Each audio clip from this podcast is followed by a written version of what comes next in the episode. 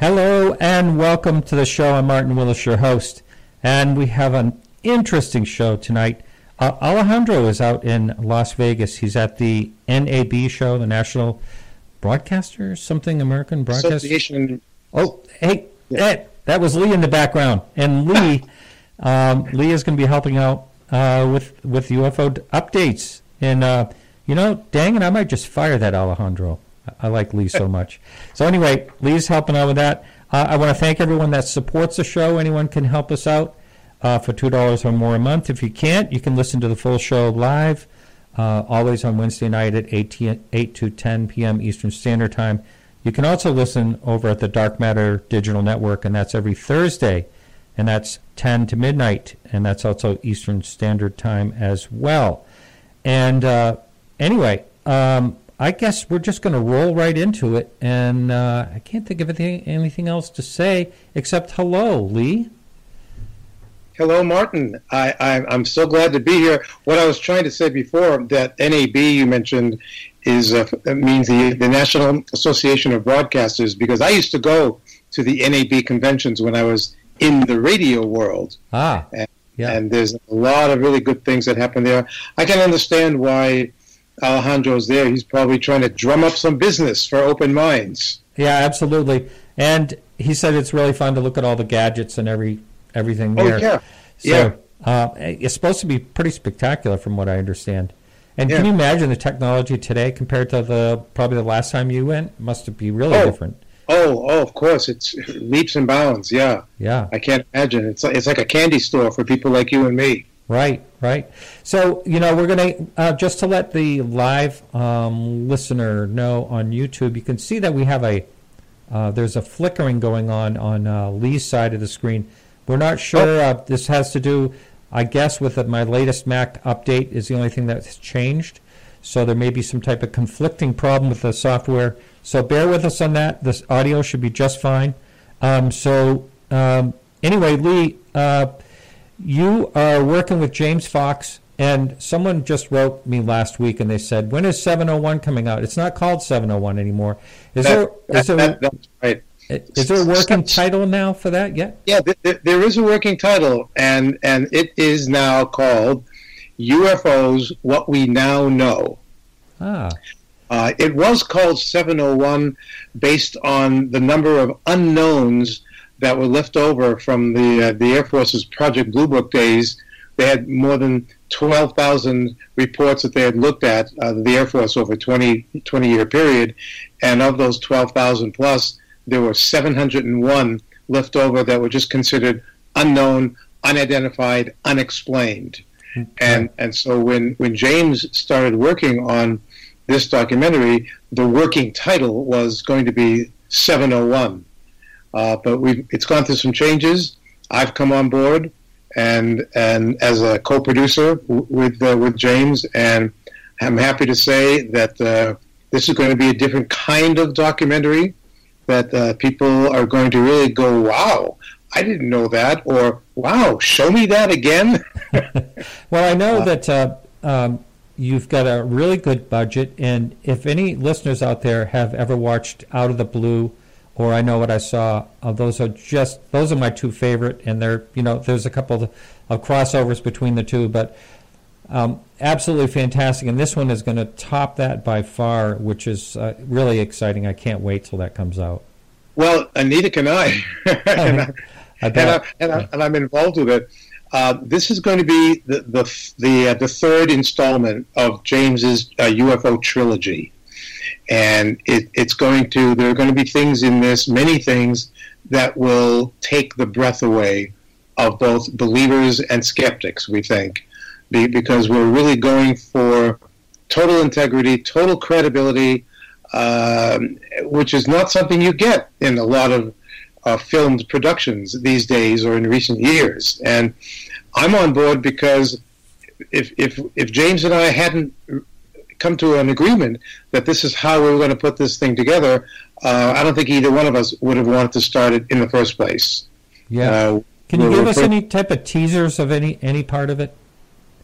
I I will give you a, one teaser that um, the opening sequence of the film is is going to make everybody crazy. Every time I look at it, and and I already know what it looks like, I go crazy looking at it. It's and and all that I will say is that it involves a real, very close encounter and pursuit of a UFO going back to the 1950s. Uh, it was a, it was a real event, and and how how we've come to put this thing together will will blow you away. It, it blows me away every time I look at it, and it's it sets the tone for the rest of the movie, and that's why we're doing it as the the very opening sequence of it. Yeah, yeah, you told me the details about that. Uh, I can't wait. yeah, me too. Pretty exciting. Yeah. All right. Um, so, uh, do you have anything we can talk about in the way of uh, UFO events, recent events? You know, there, there, was there was something that caught my eye. Um, it was an incident that took place uh, over southern Arizona uh, near the end of February, and it was in the middle of the afternoon, and and it involved pilots uh, in two separate aircraft uh, who reported seeing a mysterious flying object above their planes. The, uh, the FAA, the Federal Aviation Administration, released a flight recording uh, to the public, and, and in this recording, uh, one pilot who was with the Phoenix Air Group was at the controls of a Lear jet, and he was at 37,000 feet, uh, and he asked uh, an air traffic controller if they had just tracked anyone above them uh, about 30 seconds ago, and the response from the official at the uh, the FAA's Albuquerque Center was simply quote negative, you know, like you might expect them to say. And then the pilot then said, "Okay, but something did." End quote. Like something did, you know, show up here. Then um, just a few minutes later, uh, an, an American Airlines pilot reported seeing the same unexplained object passing right over the top of their jet at about 40,000 feet uh, above the, uh, the Arizona Sonoran Desert. And the pilot said that the object uh, had a big reflection and it was going in the opposite direction of the jet. Now, while, while there's been no uh, immediate follow up about this event, because really, when something like that happens and something goes so fast, either approaching your jet going above it, going to the side, and if it's not captured or imaged by radar, it's it's hard to to tell exactly what this was.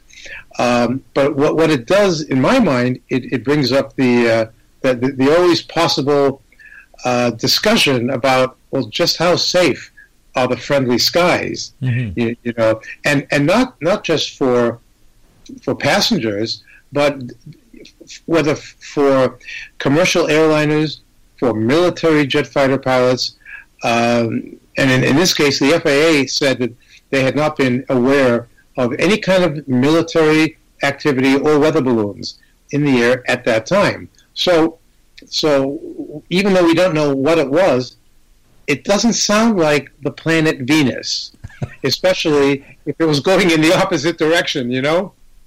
Yeah, and, and I know there's there's some great audio on that. Uh, I think I had that at some point, but I don't have it right now. But um, yeah, they they're definitely talking about something going on there, and and uh, uh, the audio, by the way, you, you probably already know this, but it was uh, it was released by the FAA on that in particular, which is very uh, yeah. unusual.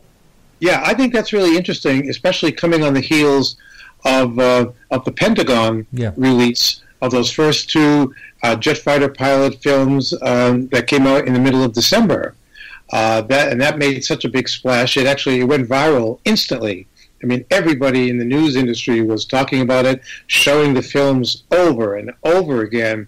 And and part of the big discussion about that was, well, why? Why is the Pentagon releasing this kind of information? You would think that the government or the military would not want to suddenly acknowledge that we had UFOs on film uh, that that's it wasn't just so much that the that the uh, the New York Times broke the story. In and of itself, I believe that was the first time in the history of the New York Times that they released a front page story about UFOs. So th- there were like all all different kinds of firsts about this. But like you just said, uh, the fact that the FAA released this this recording. They didn't have to. They, they, they were going to gain nothing by it except for further discussion, more controversy, more questions. What like what's going on? What's happening in the skies above our planet? Why are you telling us that there may be something up there that we can't we can't stop, we can't catch, we can't outmaneuver? Why are you letting us know instead of continuing to lie about it or deny it? Right, like the Air Force always had. Yeah. Uh, you know, basically because um, who would want to admit they didn't have control over what's going on in the skies when they're supposed to protect it? Y- yes, well, and and you know, there, there's another thing you and I have talked about before about this this whole idea uh, about pilots. Pilots in general won't report UFOs, and people are always asking me about that and asking why won't they talk about it. Well, c- certainly, it could severely limit uh, their credibility uh, and threaten their very nice, high-paying jobs if they were to start talking openly about this thing that that that played tag with their aircraft while they were trying to to fly, you know, 300 people from one location to another. And also, why why would any of the major airlines want to fuel any speculation about UFOs to the public or the general media? This this wouldn't be good for business. It sure wouldn't. That you know, a lot of people may not fly. I mean, you know, I never really thought of it in that in that way, but that certainly makes sense. Um, Well, you know, uh, and I've talked with pilots. I've talked with many pilots over the years who said to me, "Look, I don't want to lose my job. I don't want to lose my pension, and and and for and, and why why would the American public and again not just the American public, Martin? It's like why would the the citizens of this planet want to continue uh, flying if they thought that, that there might be an, an event that could happen that could that could affect the security of that flight or the national security of whatever country that they're flying over at the time. There's a lot of implications here about UFOs, and I'm frankly surprised that the, the, the military and the FAA would have released this kind of information. Now, there, there are people who will say, well, this is all part of disclosure. Disclosure is right around the corner. Well, no. First of all, I say to people, th- there's already been disclosure. If you want to know some of the answers, some little little bits of the truth about UFOs, you can find it. You've got to do some legwork. You've got to do some reading. You've got to do some research. Uh, you've got to listen to more shows with people like Martin Willis, uh, who will bring people on who will talk about the kinds of things that have shown there has already been disclosure. Now, but on the other hand, if people say, well, the truth about UFOs is right around the corner, no, I don't think so. Not in my lifetime, at least, because UFOs have been such a complex issue going way back in time, historically, that we, we just don't know all the answers. And I don't think the countries of the world know all the answers about what this thing is that's flying around in our skies. Um, but countries don't want to have to admit to their citizens that this is going on. We're a little concerned about how it might affect our national security, but please go about your daily business. Go go live your daily lives, and we'll take care of you. Now, there's there's only been a handful of situations that there's a possible attribution to interference um, while someone was flying. The one that uh, you actually interviewed, uh, Coyne, uh, that had to do with the military helicopter. Right. That's one. Uh, the possible UFO uh, encounter over Australia with a young kid that was a young pilot. I can't think of the name of that one right now. Uh, Va- Valentich, who, who That's right. disappeared. Right. Yeah, yeah. There's that one, and then there's just a handful of other situations um, that I can think of where there was actually interference, and a hell of, heck of a lot more sightings. Um, you know, military, I mean, uh, flight sightings than there are that there was actually interference. O'Hare was really one that should be noted as well because, you know, one of the busiest airports in the country, and uh, uh, over gate C-17, you know, everyone's seeing the uh, the object sitting there and then shooting straight up. Um, Right. And I'm surprised that more uh, people have not come forward at this point and talked about seeing that. It's still Well, well, I, th- I think one, one, one reason, Martin, is a lot of people are afraid. Um, they they don't want they don't want people to, to, to know that they've seen UFOs. They're afraid of ridicule. Ridicule is still a very big factor in the whole UFO world, and I think you know instances like like like what you just mentioned. This this circular craft that was seen over O'Hare Airport, and then it, when it shot straight up in the air through the clouds, it left a, a circular hole through it as, as it left. And and there are other very good cases where there have been multiple eyewitnesses of UFOs during the day, at night, and, and people will say, well, you know, why, why are so many people seeing these things, and why why are the UFOs allowing themselves to be seen? And I, my answer is, I think they want to be seen. I think that they choose instances and cases and places um, where they they know that they're being seen because how how could they not know? And and then they fly away and you know they're gone and suddenly appears on the news and becomes a, a point of discussion until the next time something like that happens. I, I think that whatever the agenda is of whoever's operating the projector of, of this phenomenon, um, it knows what it's doing. It's being very clever. And people say, why don't they just land on the White House lawn or in front of the Kremlin? Why should they?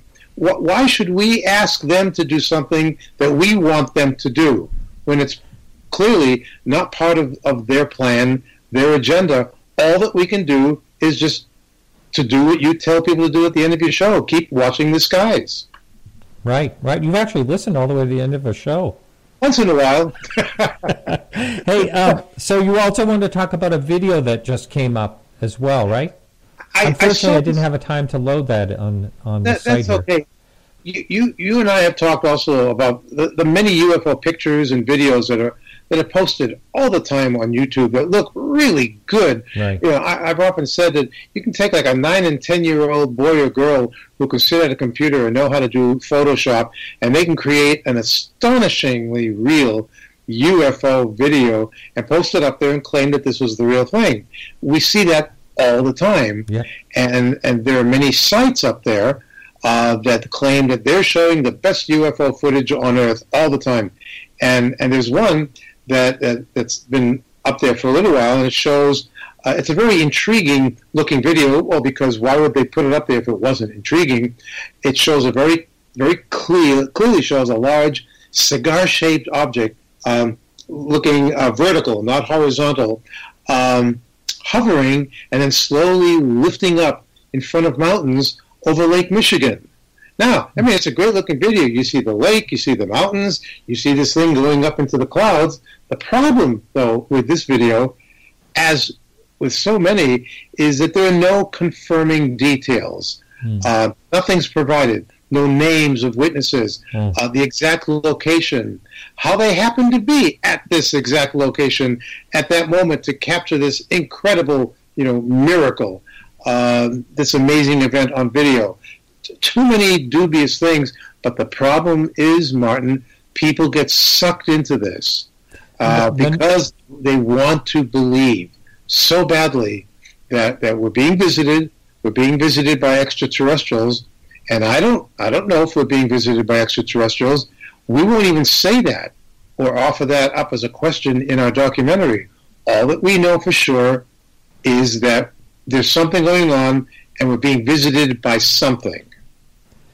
Okay, so for the uh, listener that wants to check that out, since I couldn't put it up, it's if you go into YouTube and you actually type in "huge UFO spotted in Michigan dash USA exclamation exclamation exclamation April 2018, you will find that video. Yeah, and you'll find many others too. Oh yeah. Uh, and and and Daily. you know, yeah. but believe believe as much as you want but but don't believe everything you hear. It's very important. When I do a presentation anywhere, first thing I say to an audience is, please don't believe anything I'm about to tell you. because what do I really know other than what I've researched over a long period of time? But I'm but I'm lucky to have had a chance to interview a lot of very well placed high official uh, people in the in the government and in the military and in science. And so I come with, to my opinion, at least with some some working knowledge of what people out there are thinking who should be involved with the process of the investigation of it. Yeah, well said. Lee, Thank it's you. always a pleasure, and we'll have to have you. Uh, we actually talked a little while ago about having you come back on. Uh, always love having you on the show. So uh, sometime in May, uh, I'm booked out into May, and sometime in there, we'll look forward to having you on for a full show. Thank you. Does this mean you're going to fire Alejandro and put me on? uh, yeah, I'll have to talk about that. I, I, will pay you twice what I'm paying him. How's that? Oh, now we're talking the big bucks. I'm really interested now. Thank you, Mark. Appreciate right. it. Thanks a lot. I'll talk to you okay. soon, Lee. Take care. All right. Okay, everyone. Uh, so that's it for uh, the news, the updates, and uh, it was great. Um, really appreciate Lee coming on and helping us out. So our guest, I'll tell you a little bit about him. Um, it's Mike Clelland. Um, he's an avid outdoorsman. He's an illustrator and a UFO researcher. Um, he's written extensively on alien abductions, synchronicities, and owls, and that's kind of what we're going to be talking about: synchronicities and owls quite a bit. And uh, I have a story that uh, I actually tried to get him involved in. We'll talk about that a little bit too. Uh, that was when I was out in Arizona, and he wasn't. He was there the year before um, speaking. And uh, so I actually believe I called him from Arizona and told him the story that, uh, like I said, I will bring it up. Mike, welcome to the show again. Thank you so much. Uh, good to have you back. good. Mike, every, Mike is live? Yes, the mic is live. You are live. let me let me, let me pull it down there a little bit. So. Yeah, and you know you fired Alejandro. Getting... What's that? You fired Alejandro. live online. Okay.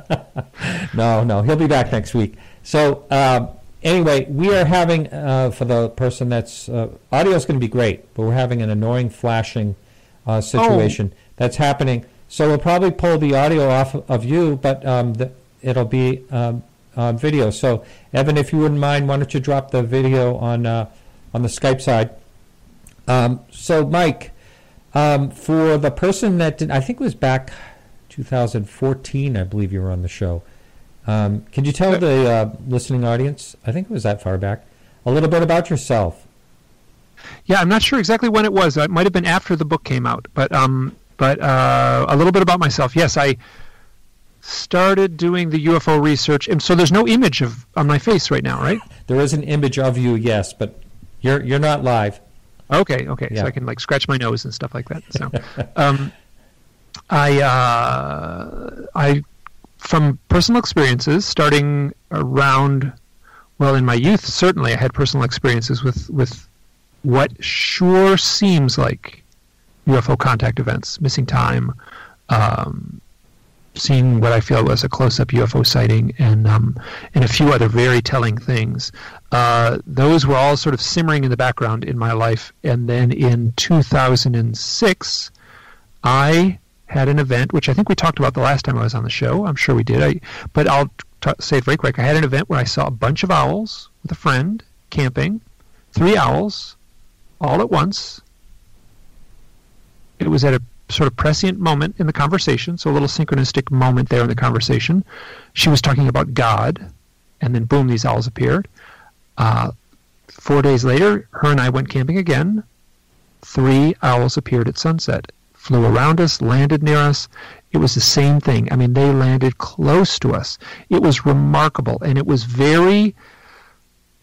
To have it happen once was pretty cool. To have it happen twice kind of freaked me out. So what it did for me is it made me start questioning this owl thing. You know, like I was looking up owl totems and I was looking up owl mythology and I was looking up owl folklore and also in conjunction with the UFO stuff. One of the things that happened, I did not talk about it at the time. It would have been just embarrassing at my, that point in my life. I talk about it all the time now. My life has changed enormously. Um, I said to my, I heard a voice in my head basically both times, seeing those owls close up, landing near us, landing on trees, swooping down right above our head for hours, it felt like. Um, I had the very clear voice in my head say, This has something to do with the UFOs. And from that point on, I just started asking folks, um, "Hey, do you have any any odd owl experiences?" And it's not 100% of the people, but but enough that there's a pattern would say, you know, no one's ever told me that. No one's ever asked that question. Yeah, I, I know. I'll tell you a story about owls. And I started collecting these stories. And I put them online, and little by little, I collected a lot of them, and then I, I, so there came a point I was posting them on my site, and I wrote a little essay, and I've since written two books. But at, at a certain point, this is even years ago, this was very clear. If you Googled UFOs, if you run down Google and Googled UFO owl, I was the first thing that came up. And I was also about the next 12 things that came up under that. And so anyone, if you're in, you know, New Zealand or Finland or or New Jersey and you see an owl and a UFO in conjunction with each other in some form, you will find me. And I have been trying to get back to everyone. It's impossible. I'm getting hit with so many people. But I have been collecting and archiving these stories, and they've been the genesis of the two book projects. The, the um, book, one book came out in 2015, and the follow up book just came out last month, a little over a month ago. So, as promised, I want to just tell the story to. I have told this story before yes, yes, on the show. Do, yes. So, uh, do you do remember when I contacted you when I was out in Arizona? Yes, you did it over email, and I think we Yeah. then we talked about it on the show. I think I can't remember. We might have No. talked about it later. That was uh, that was after you were on my show. Okay. Yeah, you were on my show prior to that. So basically, what happened was um, I was, uh, you know, the setting over there, the beautiful uh, setting in the uh, resort, and then there's a casino. I was over at the casino walking my dog, and there was a girl outside smoking a cigarette, and she said to me, "Hey, what's going on over there?" And I said, "Well, it's a UFO conference." And she goes, "Really?" And I said, "Yeah." And uh, so she said, "Wow." She said, "I should check it out." And I said, "Oh, you have an interest?" And she goes, "Well, I, I had a sighting." And so I'm always excited when someone says that. So I said, "Please tell me about it."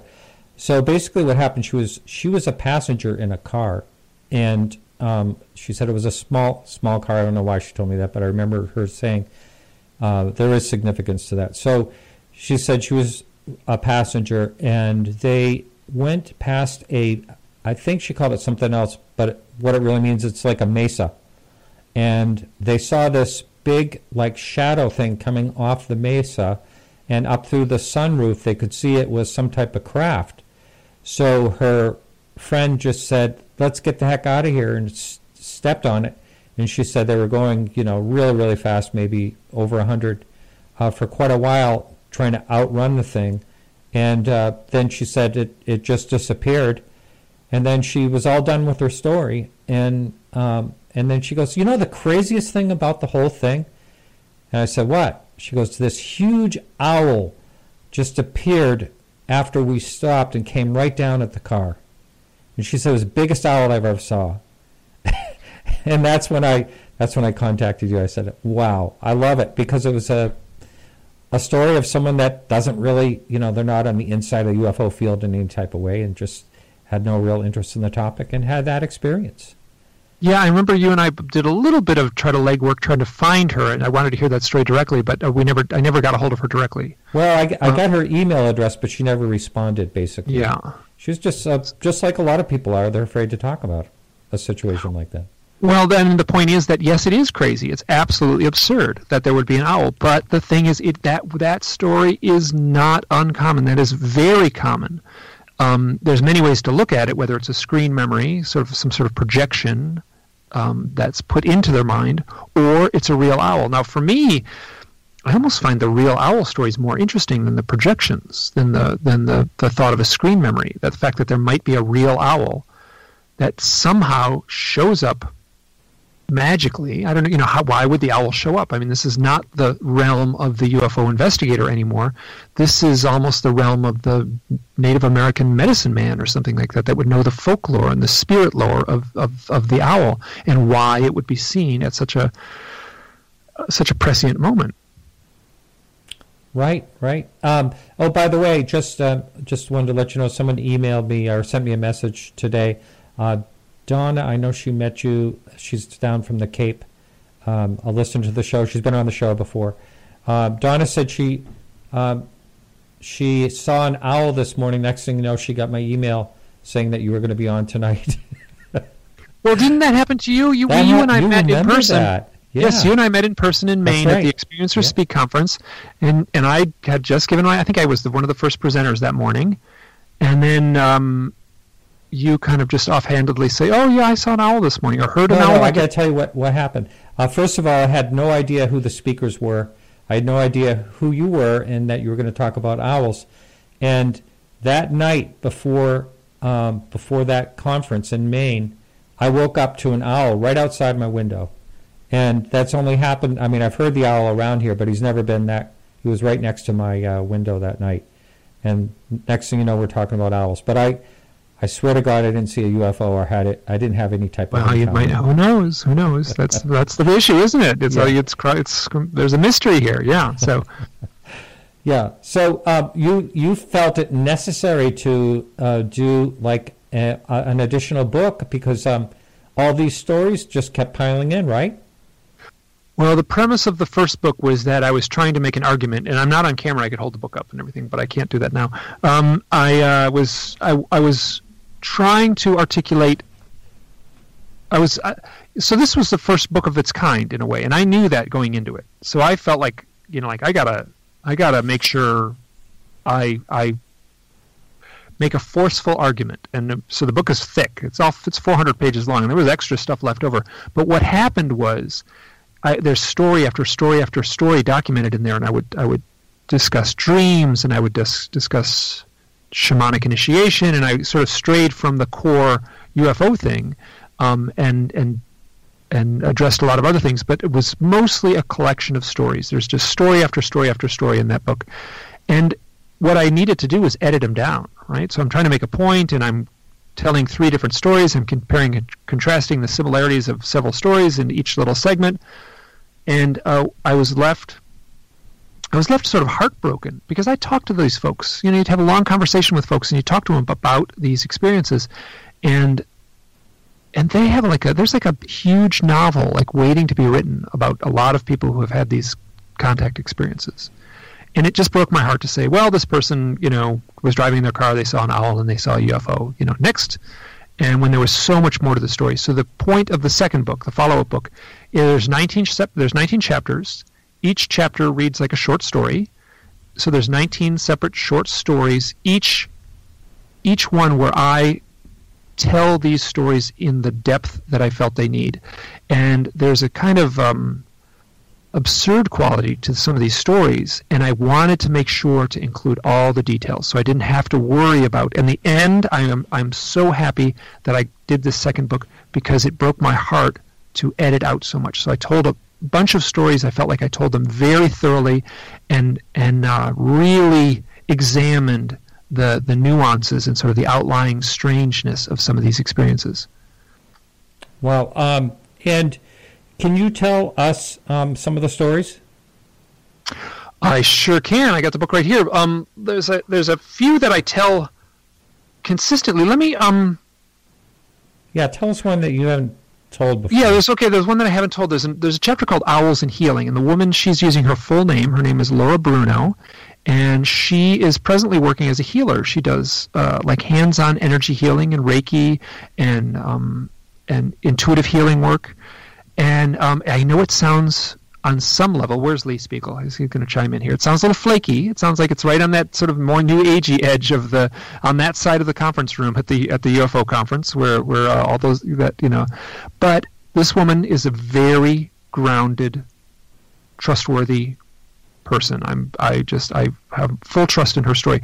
She had an experience where she was working in the corporate world and she was going to quit and go back to school to be a, a English professor.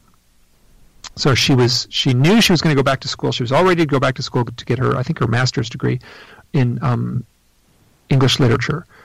And there was a voice, she had a consistent voice in her head that said, you know, this is not your path. You need to be doing energy work.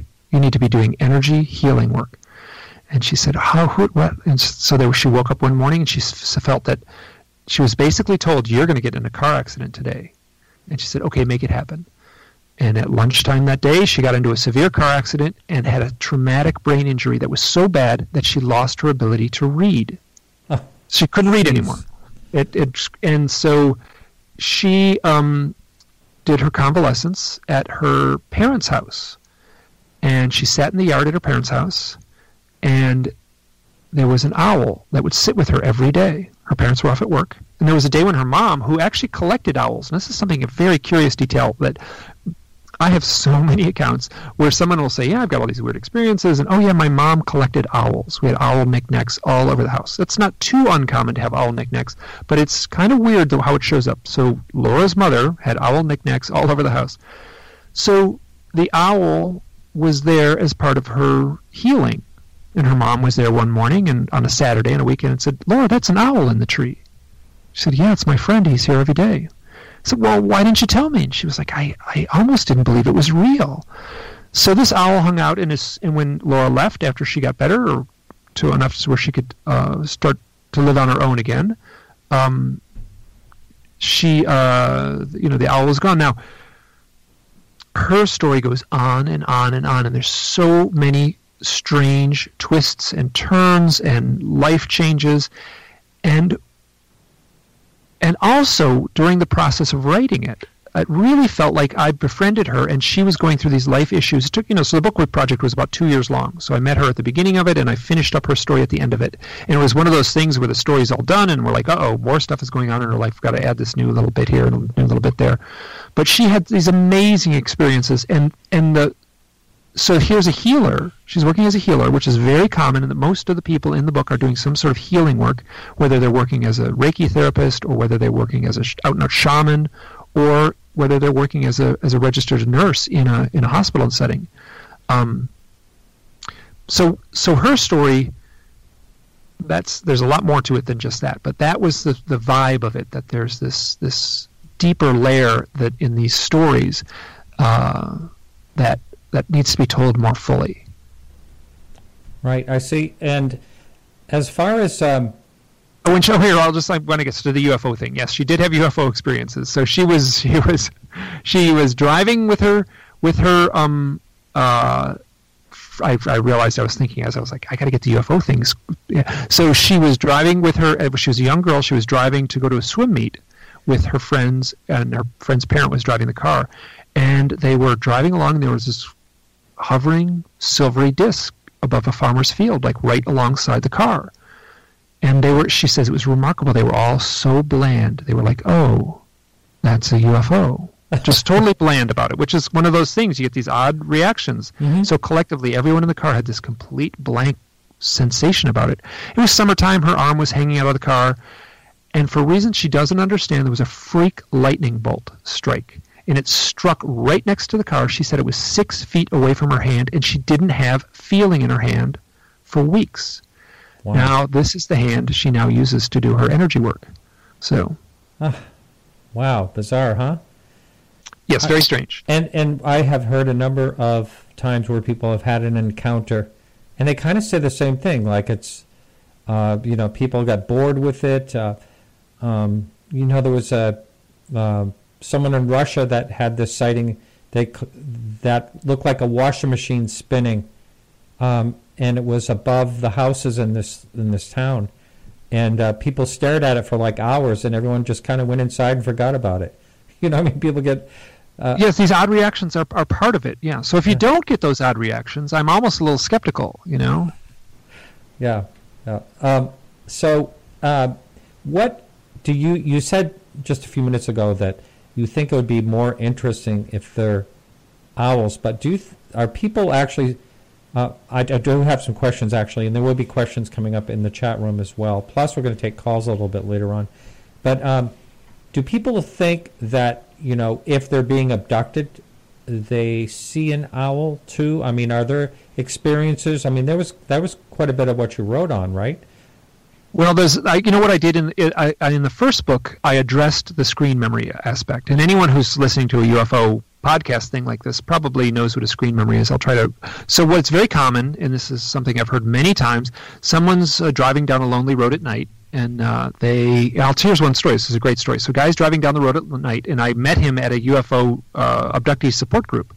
He was in there, and he he was everyone was. This is at the at the Laughlin conference when it was held in Laughlin, and he was very quiet and sort of sat in the corner and didn't do anything. And finally, at the end of the t- you know it was like kind of a two hour like Alcoholics Anonymous meeting in a way. And at the end of it, he kind of timidly raises his hand and says, uh, I have a question. Has anyone in the room here ever had any odd experiences with owls? And he about fell out of his chair when everyone in the room, including me, raised their hand. And and he and he told the story where he was driving down the road at night and there was a big owl standing on the side of the road. So he pulls right up to it and rolls his window down, his driver's side window, and looks right at it. He's right next to it. It says it's four foot tall. He says he gets this really bad feeling. And he says, "Oh, I got to get out of here." And later he goes to take some photographs of a um, an owl's nest. So he uh, he he realizes, looking at these real owls, that that wasn't an owl I saw that night on the side of the road. And he went through hypnotic regression, and the only thing that came up in hypnosis was that the owl was wearing boots. Yeah. So, so the, the implication is now what is very common, and, and I've you know read the transcript and actually listened to recordings where the hypnotherapist will say, you know, to someone like, "Well, describe the owl that's in the road," and the person will say, "Well, the owl has big black eyes, it's bald, it's got a little skinny body, it's got a shiny uniform on," and they're describing the sort of prototypical gray alien in the road rather than the owl. They remember an owl, they have the perception of seeing an owl, so somehow there's a projection into the mind of the observer. I don't understand how it happens or why it happens, but that is very common. It's not always owls, it's deer and raccoons and clowns show up a lot. Uh, so these, but the owl seems to be the, the far and away in the lead as far as the one that's the most reported. So that would be the screen memory. So that Mhm. would so there, there's the implication that there's a hidden abduction event, and that's unremembered, some sort of amnesia. The same way they have the psychic power to to zap the observer and make them see an owl, they can somehow create an amnesia environment where the, the person simply doesn't remember it. They get home and like, why am I home two hours late? That doesn't make any sense at all. The implication is that something else happened at the hands of these UFO occupants. Um, and honestly, that's the part that I, I kind of brushed over that. There's this big, thick book. There's no people inside the craft for the most part, no memories of being on a table and things like that that show up in either of these books. I was much more interested in the lives of these people and the the sort of very human experiences that that, that they were confronted with. Um, now, the stranger thing would be the real owl right? Like that's very common. I mean, people take pictures of them. I get them all the time. Like you know, like oh, I had this you know contact experience, and I you know like I was I came home and there was an owl that just started living on my porch, or that was living in my garage, and I get a lot of pictures of people who you know claim tell me very tell me their contact experiences, and then they follow up by sending, "Here's a picture I took. I was like four feet away from this owl, and it's a big owl right on the back porch." And they walked right up to it and took its picture in the dark. So Where? Wow. it's very strange. Yeah, so I don't know quite what to make of it. Yeah, so owls showing up, that's on the simplest level. Owls showing up at the home of someone who's having contact events is, in my opinion, normal. I mean, it's obviously not 100% of the people who have these experiences, but it's enough that there's a very strange side of this. Um, now we had uh, uh, some questions come in from a Carrie, who often sends questions to different um, guests we have. Do you know if there are different types of animals being reported coinciding with UFO interactions, depending on what parts of the world? Yeah, I can't say depending on what parts of the world. I suspect that you wouldn't see penguins in, you know, the Sudan, but uh, but uh, there's certainly a lot of animals. Yes, owls, deer are the first two animals on the list. Then raccoons and cats and squirrels actually show up a lot. People say, "Yeah, I saw a four foot tall squirrel looking in my window." That's that's not unusual.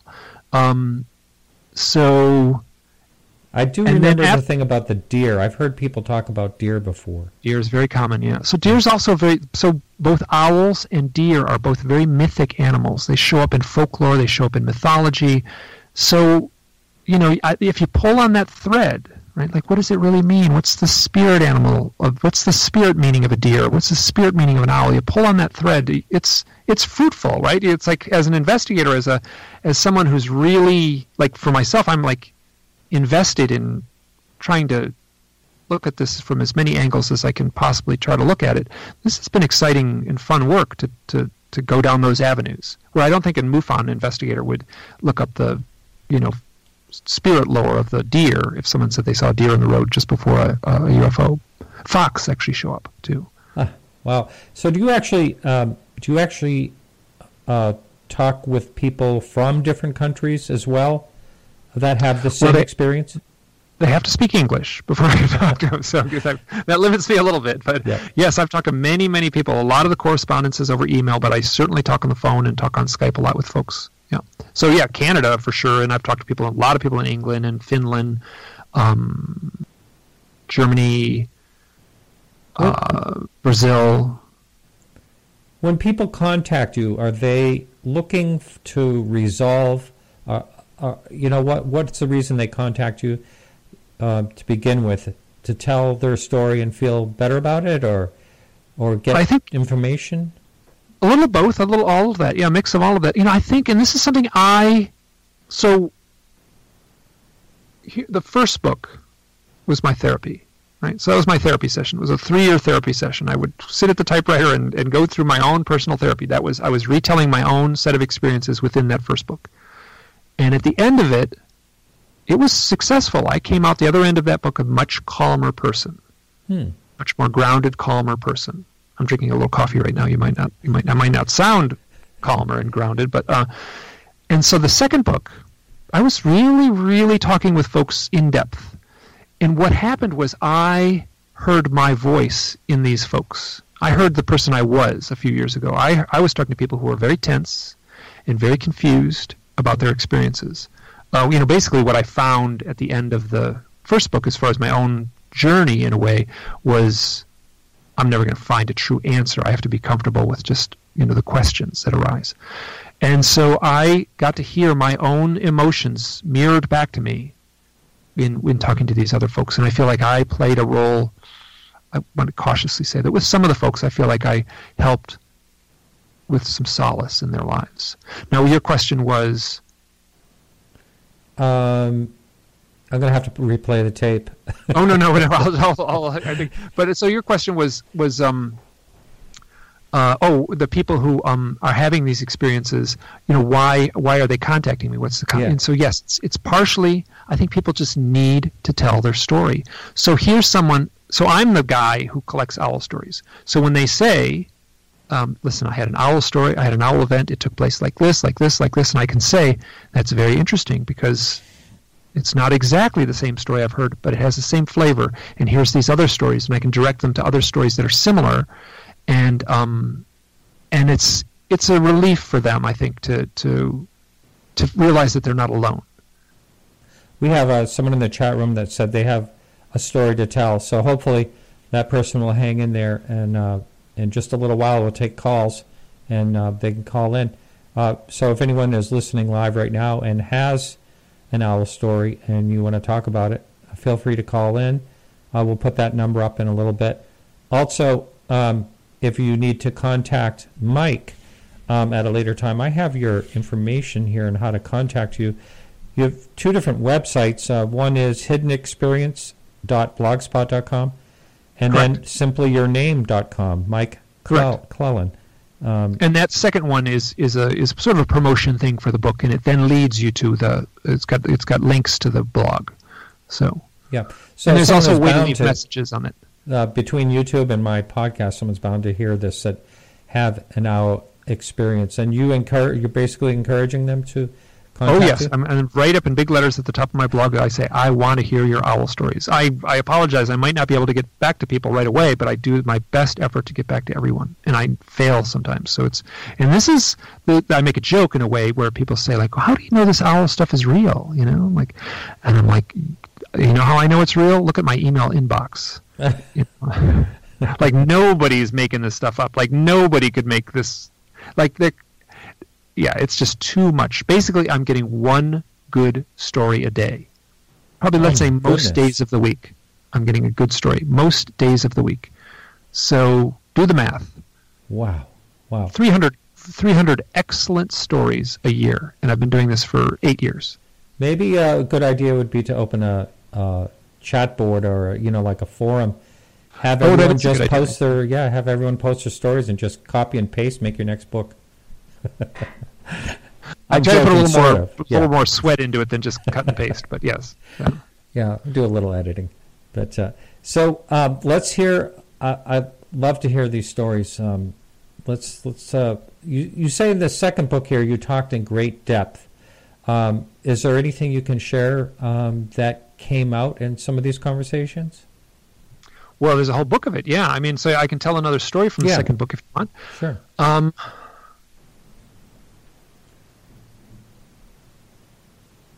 There's a woman named Brenda, and she had an experience. She contacted me. It's very interesting. She contacted me, I think, in 2011. We had a wonderful conversation, and she told me this story. And then she, then I contacted her again under very synchronous circumstances, where she found out that the, that that um, the book had been published. The the um, the, the uh, first book, and got a hold of me and I had actually included a small snippet of her story, which I which I was very I fr- I just kind of in, in a single sentence I told an event. So she had an experience. She's uh, it's Halloween night. She gets in an argument with her boyfriend at the time. She uh, decides she's going to go to her sister's house, and she said, "I'm just going to walk to my sister's house." Middle of the night, it's after midnight. Her sister lives 12 miles away. Huh. I'm like, why did you walk to your sister? Did you think she said there's I have no idea why I just started walking to my sister's house. This guy pulls up in a car. She described him as a big Scottish guy with a great big red beard, a great big guy with red hair and a red beard. And he said, Get in the car, I'll take you out. And she was like and she said, It is totally unlike me to get in the car. I would never do that. So she never would walk to her sister's house. She would never get in a person's car. She just dropped off at her sister's house. Her sister isn't home.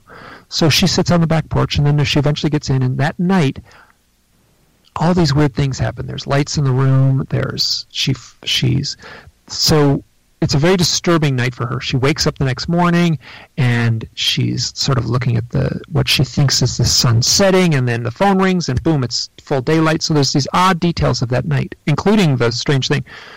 So she gets up, and there's a great big owl. She says it's the size of a small child in a tree outside the big sliding glass door in, in the back of the house. You know, the big full size glass window and um, the glass door window. And there's an owl there, and she says that it's drooping down. The big branch that the owl is on is drooping down really low. The owl is so heavy.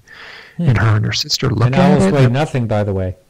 They weigh very little, surprisingly. Yes. Yeah, they have hollow bones, and I took care of a great horned owl um, You did? many years ago that was wounded, and I remember That's why thing. I've never held an owl. That's everyone who holds an owl says the same thing. Yeah, very light. Yeah, they're Yeah, yeah. So that I would took that into account when she said it was making the, the branch droop. Hmm. So she she watches this owl, and then eventually it flies off. So she has a UFO contact event. She wakes up. She first thing she sees in the morning when she gets out of bed is this owl, and it sits there for the rest of the afternoon. She has a bunch of other experiences that are just amazing. A handful of UFO sightings, which I chronicle, that are all very interesting, though they sound very typical to the kind of things that you would hear in a MUFON report, let's say. So, but I, I chronicled those and very.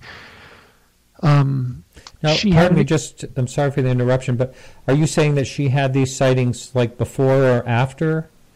well, some before and some after, yeah. Oh, okay, uh huh. Go ahead.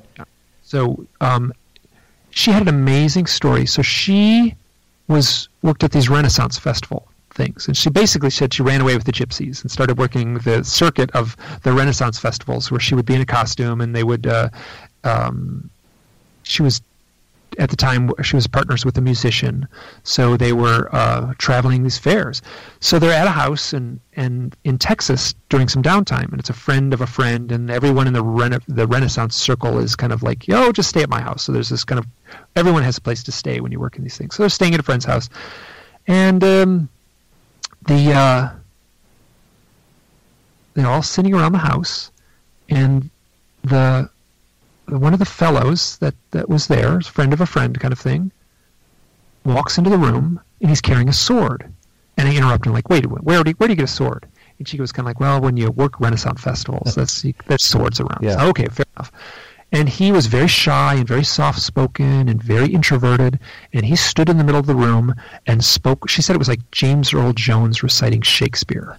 he spoke in like, and now the story of the white buffalo. And he told this long, complicated, mythic story of the of the white buffalo and how there's these issues where mankind is in jeopardy and the white buffalo has to be attended to. And, and it just, it, and it was almost like nonsensical. And then at the end, well, during the talk, there's the, the someone in the house was watching the football game. So he's standing in the middle of the room with his sword, making this weird speech with a voice that wasn't his.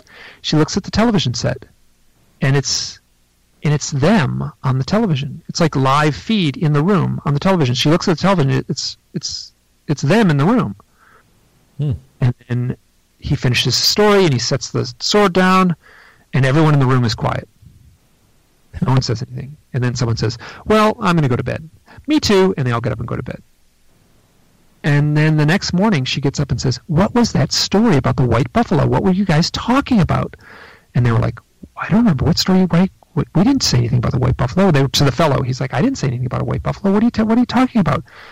And then there's a knock at the door, and it's the and she's it was the Jehovah's Witnesses. She didn't actually talk to them; that her boyfriend did, and they were like, "Hi, can we come in?" And they're like, um, "No, it's not my house. I can't let you in." Um, well, can we talk to you? We just want to talk to you. And said, uh, "Well, no, we can't talk to you, and we I mean we we can't let you in." She said, "Well, the real reason we're here is because someone saw a UFO hovering above your house last night, and we wanted to talk to you about it." And the one guy had no he didn't remember the white buffalo story, so he just basically slammed the door in, her, in their face. And the and Brenda was all kind of like, like what is going on? So these are the these are the types of events that are completely on one level absurd, but Mhm. that's what's arising out of these stories. So um, Anne Strieber, the wife of um, the late wife of Whitley Strieber, she had a what she called her BS meter. Like she could tell Mhm. if a story someone was telling the truth, and she said if it, if they tell me a story and it's not weird, I don't trust it. Uh-huh. So I was just like, you know, like this. I go pretty far out on a limb with some of the accounts that show up in this book, but I felt I needed to because that's what these people were earnestly trying to tell me. And when Brenda told me this story, um, she told it to me twice, once in 2011 and once during the production of the book. Um, it was the same story, so I have full confidence in what she shared. You know, it's funny. I had a, God, I can't remember who it was. It might have been Dean Alioto. Um, it was someone I had on my show recently, and they were talking about a UFO report. And I'm getting the name wrong, I think. Talking about a UFO report, and they said that the MUFON investigator just skipped right over a part because he thought it was silly and didn't mean anything. And it, it was like a bunny rabbit on the porch with, and dressed in plaid. Like, where did that come from? All of a sudden, that, that was, just showed up there. And he said, "No, wait a minute. That is the part of the story you got to pay That's the part attention to." that's the part that- So it Yeah, kind of goes the along the same line. You know, the weirder it gets, it's like you know there are some really weird accounts of uh, that absolutely make no sense at all, and I think some of those are some of the more interesting ones. Well, that's the book is full of those. That's what I was going for because I felt bad that I had to, to, to weed out these these accounts. And there's this there's this kind of strange loopy logic on how these all fit together. You know, the synchronistic strangeness to some of these things, how they how these stories all co-join. Yeah, I'd like to like to hear some more. Uh, there's another question that came in. Have any abductees you've interviewed stated that visions of owls changed to actual visions of ETs at one time? That is one I can answer. Yes, there's a wonderful friend of mine. Her name is Lucretia Hart. That's a pen name. She she has a wonderful blog called At Spiral's End. Anyone listening right now, get on that blog. You'll it's it's ten novels of her experiences all stacked up in this in this site. So I had a long conversation with her. She told me the, this amazing owl story. She was 19 years old. I think she's in her 40s now. She was 19 years old at the time. She was working at a summer camp for girls in the Pacific Northwest. And she wasn't like out in the deep in the woods. She was like between two cabins, and there was a little trail, and she kind of walked through a meadow, and she was kind of off on her own for a little bit before she got to the other cabins. And um, full daylight, and she knew she'd been having contact experiences, but they always happened at night. She never had anything strange happen during the day. So she's walking between these two cabins, and and in this little meadow, and she turns a corner, and there, next to the trail, is a gray alien standing there, full daylight. She looks at the gray alien. It looks at her, and she she she catches it. She's like there's this kind of like oh crap moment, like like I'm busted, and she she senses that, and then she hears like a sort of telepathic reverberation where this thing sends out like an energy wave that goes owl, owl, owl, owl, owl, and the next thing she knows, she's looking at a four foot tall owl, Hmm. and this this big owl turns and runs off into the woods. Now she actually said that it ran off into the woods and and um They don't kind run. of it kind of hovered. It kind of like floated over the grass in a way. And she she went in back, and there was a big ditch that if it was actually running, it would have had to drop down in the ditch and come up the other side. But that's not what she saw. She saw it kind of hover in a in a motion across the across the the um the field there. So yes, there's and I have another experience where someone uh, or another witness account where someone uh, saw a bright flash. They'd been having UFO contact experiences at their home. They saw a bright flash out in the front yard, and they walked out onto the front porch, and they were like, you know, what's going on? And they looked out. There was nothing out there. And then they looked to the side, and right next to the porch, kind of near the house, were four gray aliens, four skinny gray aliens, and they were looking at her. And then, poof, they just instantly turned into four deer.